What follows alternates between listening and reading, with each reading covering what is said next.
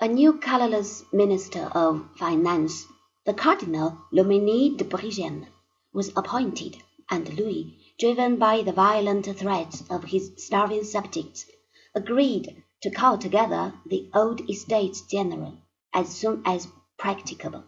This vague promise, of course, satisfied no one. No such severe winter had been experienced for almost a century.